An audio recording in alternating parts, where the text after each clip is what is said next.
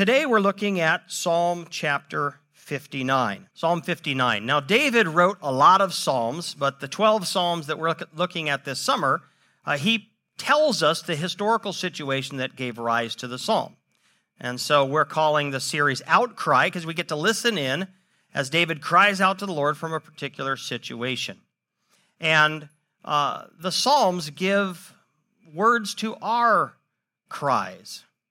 And that's one of the wonderful benefits is we get to see how other people of faith have processed life in all of its um, highs and lows. Somebody once said that the Psalms should never just be read, uh, you, they need to be prayed. So you haven't really grappled with the Psalms until they have become the cry of our own hearts. So we like to start with the historical situation, and the historical situation is given to us in the superscript. Psalm 59's superscript. To the choir master, okay, so this is meant to be sung by the people of God, according to Do Not Destroy, a popular tune at the time, a miktam of David we're not for sure what a miktam is, but it's probably either a liturgical or musical notation.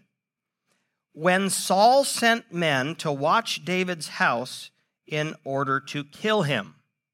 Now that we know about because in 1 Samuel chapter 19 verses 11 through 17 uh, we can read that story. Well, let me just tell you it. so Saul uh, is determined to kill David because God has told Saul, I am removing the kingdom from you and giving it to another. And so God has told Saul, Your son Jonathan will not be the next king of Israel. It's going to be given to someone else. And, and this has Saul in a panic. And like uh, so often, the arrogant human heart thinks to itself, maybe I can thwart God's purposes. And Saul's su- suspicion falls upon David because it becomes increasingly evident that God's Spirit is upon David, that God is with David, and that God has chosen David to be the next king. And Saul decides if I could just get my hands on David, if I can just kill David, then God's plan can't come to pass. And then I win. And so, in this particular situation, because Saul seeks David's life on many occasions. But in this particular situation, he sent people to watch David's house with the idea that uh, when David comes out in the morning, they'll be able to grab him, kill him, or bring him to Saul to be killed. Well, David is married to Saul's daughter, Michal, and Michal loves David. And Michal hears about this plot to kill her husband. And so she says to David, David, if you do not escape tonight, tomorrow your life is forfeit. And so Michal helps David escape from the house unseen. And she kind of uh, repels him out the window. She lowers him out the window, but I kind of envision her more like this, right? Letting him down. He, he couldn't have done this on his own. She's, she's participating. Well, the next morning, the messengers knock on the door because uh, David's not coming out. So they're going to come get him. But Michal's ready for them.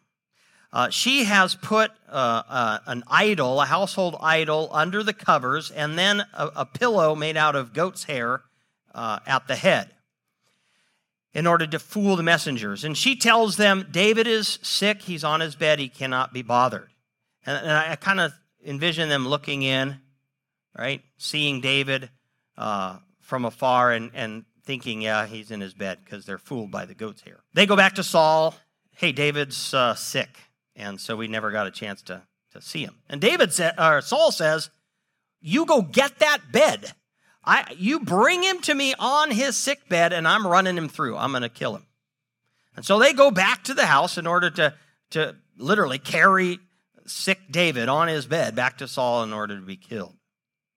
And of course, they, they realize when they get there that they've been fooled. Saul is outraged when he finds this out and he demands an explanation from his daughter. How could you side with my enemy? Why did you do this to me? And she says, Well, you know, David threatened to kill me, and so I had to. That is the that's the historical situation that gives rise to Psalm 59. So now turn uh, to 59, and we will. I'll go ahead and read this psalm. Deliver me from my enemies, O my God. Protect me from those who rise up against me. Deliver me from those who work evil, and save me from bloodthirsty men. For behold, they lie in wait for my life. Fierce men stir up strife against me. For no transgression or sin of mine, O Lord, for no fault of mine they run and make ready. Awake, come to meet me and see. You, Lord God of hosts, are God of Israel. Rouse yourself to punish all the nations. Spare none of those who treacherously plot evil. Each evening they come back howling like dogs and prowling about the city. There they are, bellowing with their mouths with swords in their lips. For who, they think, will hear us? But you, O Lord, laugh at them. You hold all the nations in derision. O my strength, I will wait for you. For you, O God, are my fortress. My God, in his steadfast love, will meet me. God will let me look in triumph on my enemies. Kill them not, lest my people forget. Make them totter by your power, and bring them down, O Lord, our shield. For the sin of their mouths, the words of their lips, let them be trapped in their pride. For the cursing and lies that they utter, consume them in wrath.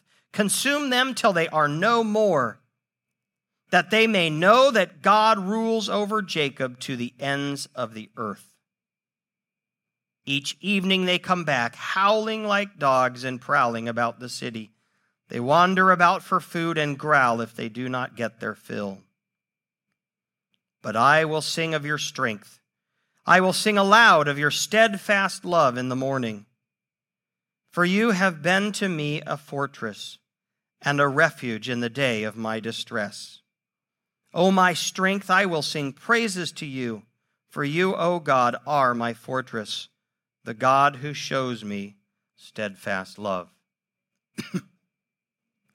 so there is a lot in the Psalms. Focus on verse 8. But you, O Lord, laugh at them and hold all the nations in derision. I want to try to uh, answer two questions today. Number one, why does God laugh? And number two, why does God's laughing encourage David? All right, so number one, why does God laugh? But you, O Lord, laugh at them. You hold all the nations in derision. Well, God is laughing because he knows that the machinations of the wicked pose absolutely no threat to his good plans. He knows that the, the plotting and scheming of the kingdom of darkness and of wicked people is about as dangerous as the bite of a toothless dog. And so he laughs.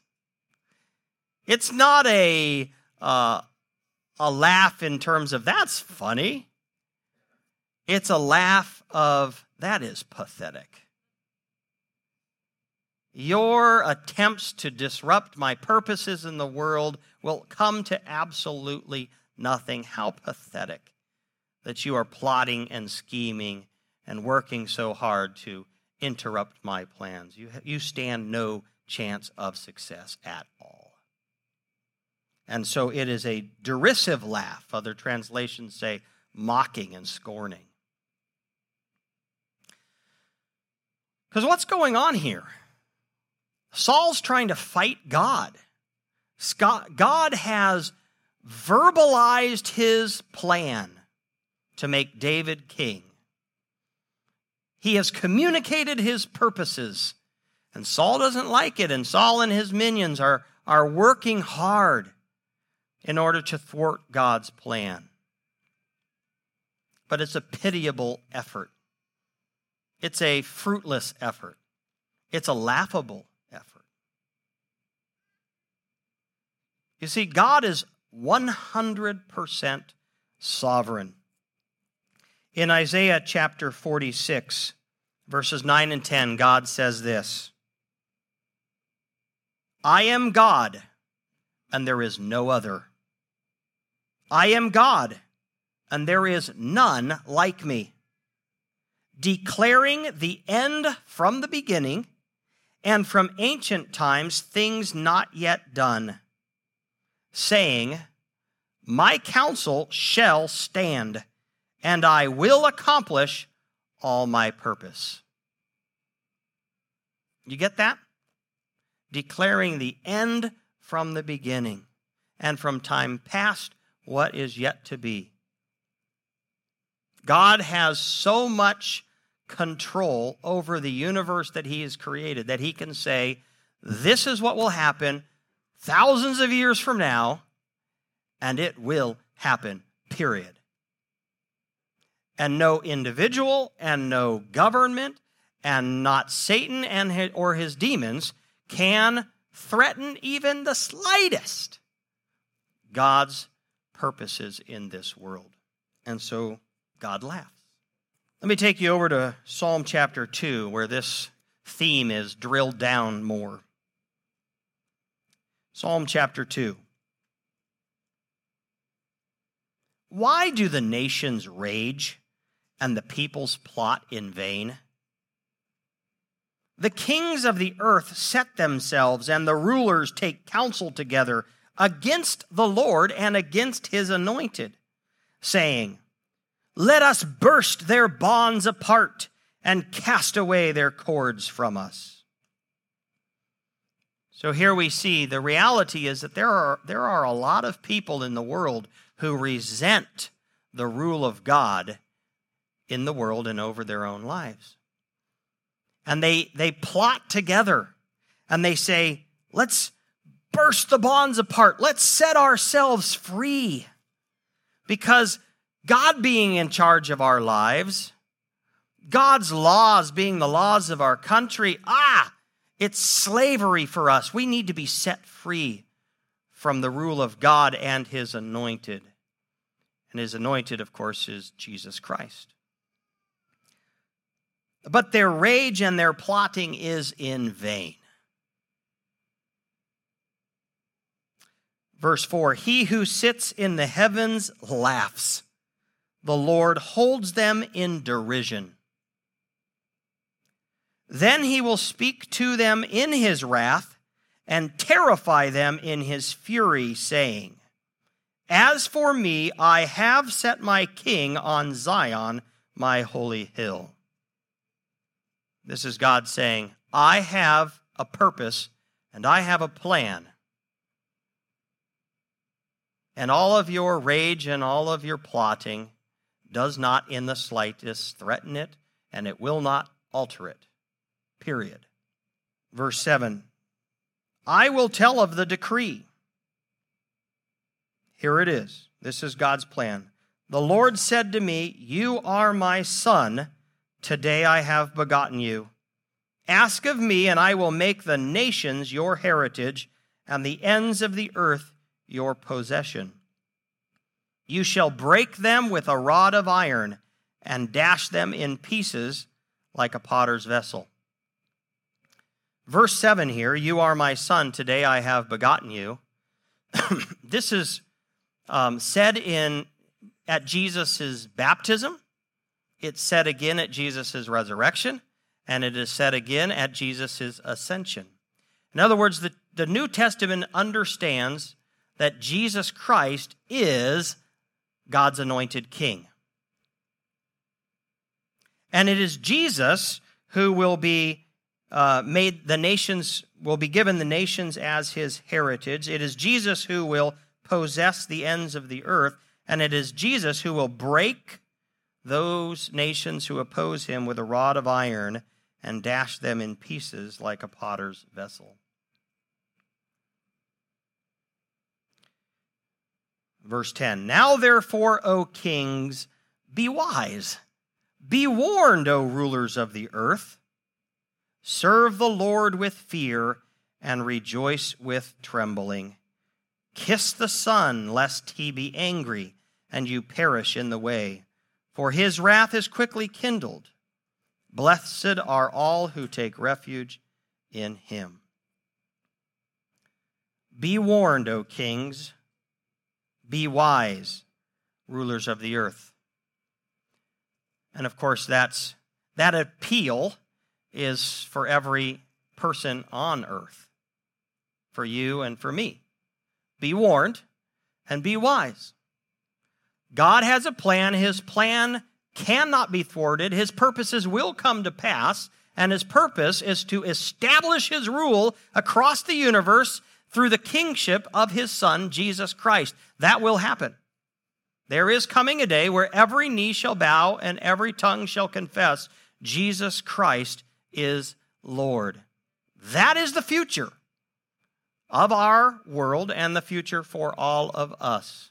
And so, what does wisdom say? If that's the future, get kiss the Son, Make peace with your king now while you have a chance.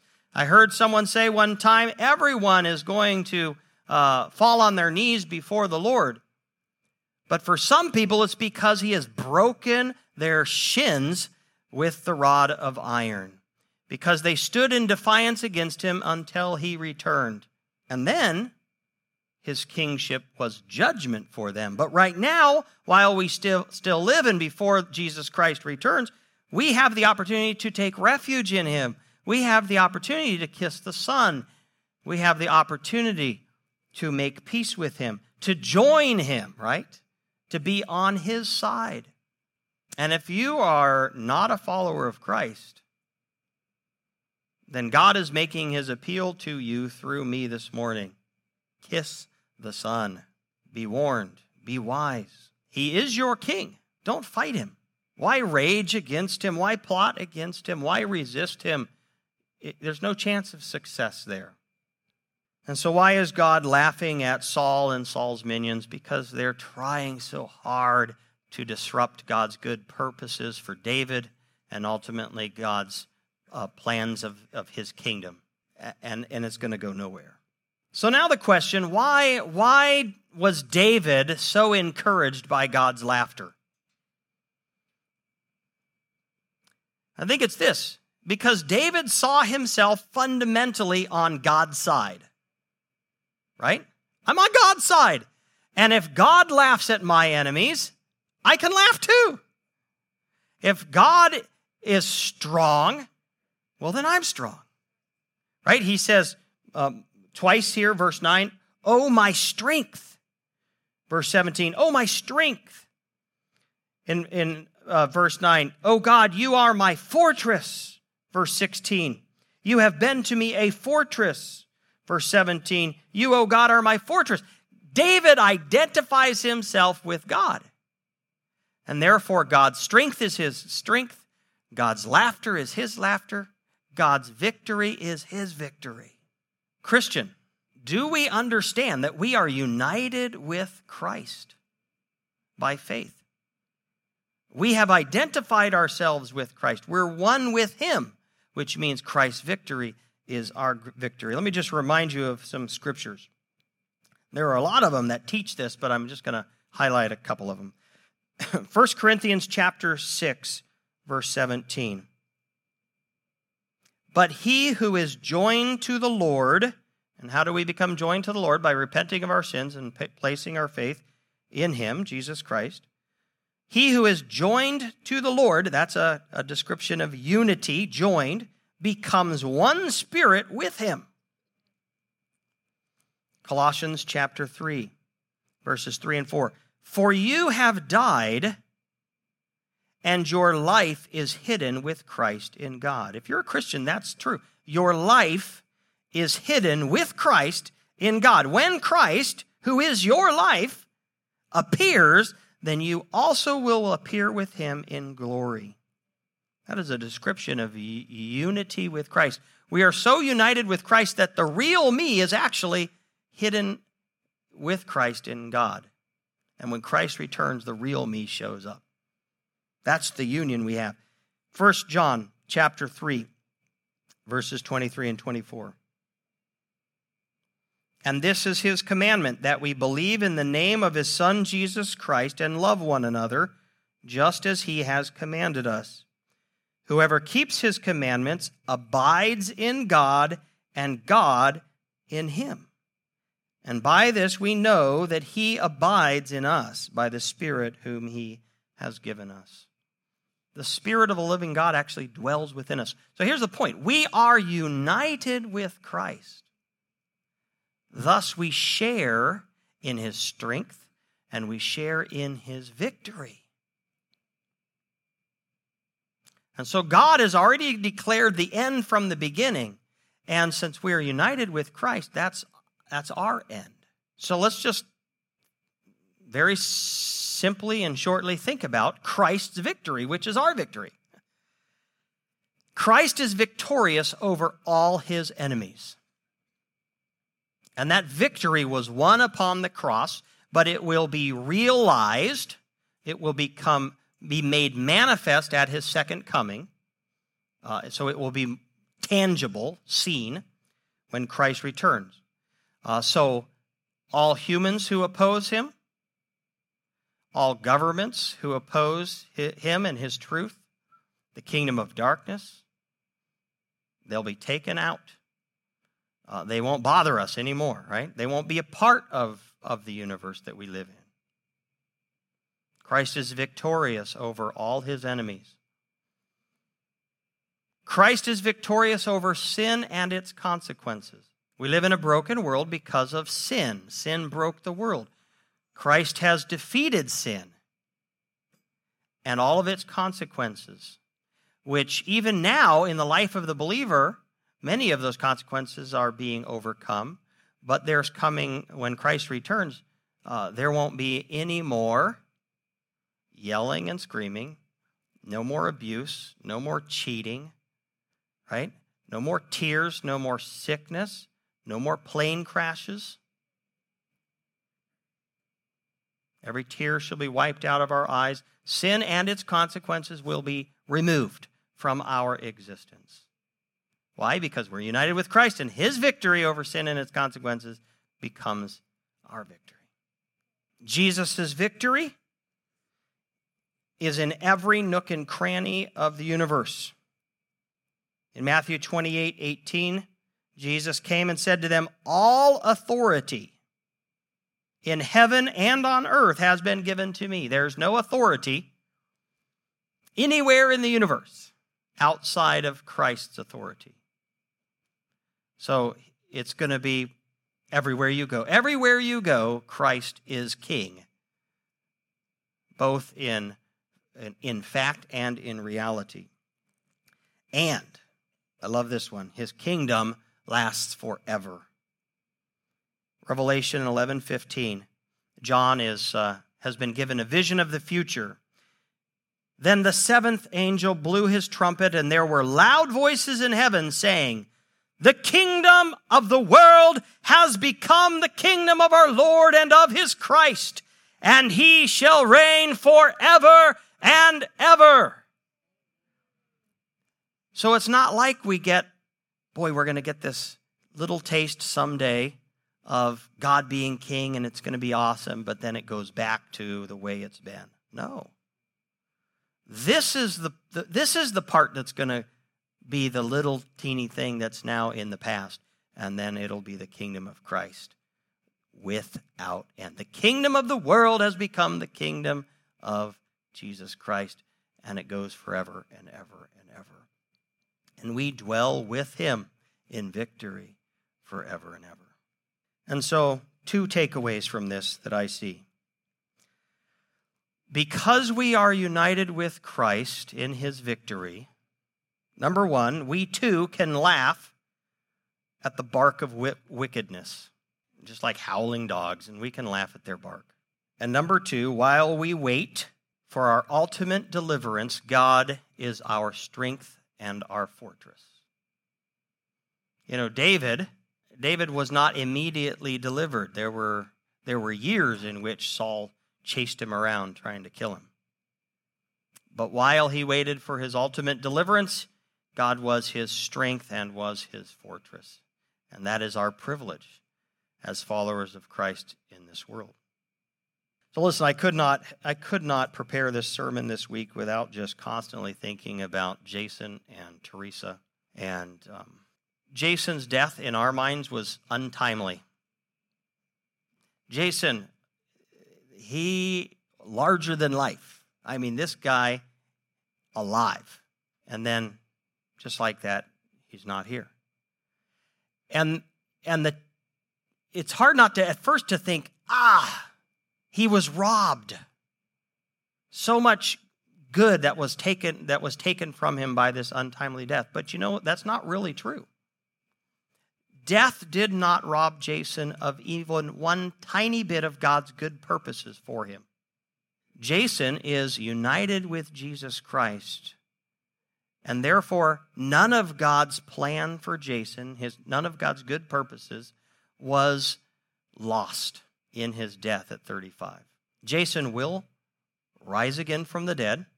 He will be with us for all eternity doing all that God has planned for him to do, and enjoying all the victory there is in Jesus Christ. That's the reality. So we grieve, but we really don't grieve for Jason. He's not lost anything. We grieve for Teresa, we grieve for Jason's mom and sister, and Mike, his best friend, and those who love Jason and, and are going to miss him and his big smile and his helpfulness and his totally adventuresome spirit. But in our, as we wait for our deliverance, I think I can't help but think of Teresa here. As she waits for God's ultimate deliverance, God is Teresa's strength. You are my strength, and you are my fortress. And we, we can. God is with us even now as we wait for our Lord Jesus Christ to return and his victory to be realized in every nook and cranny of our universe.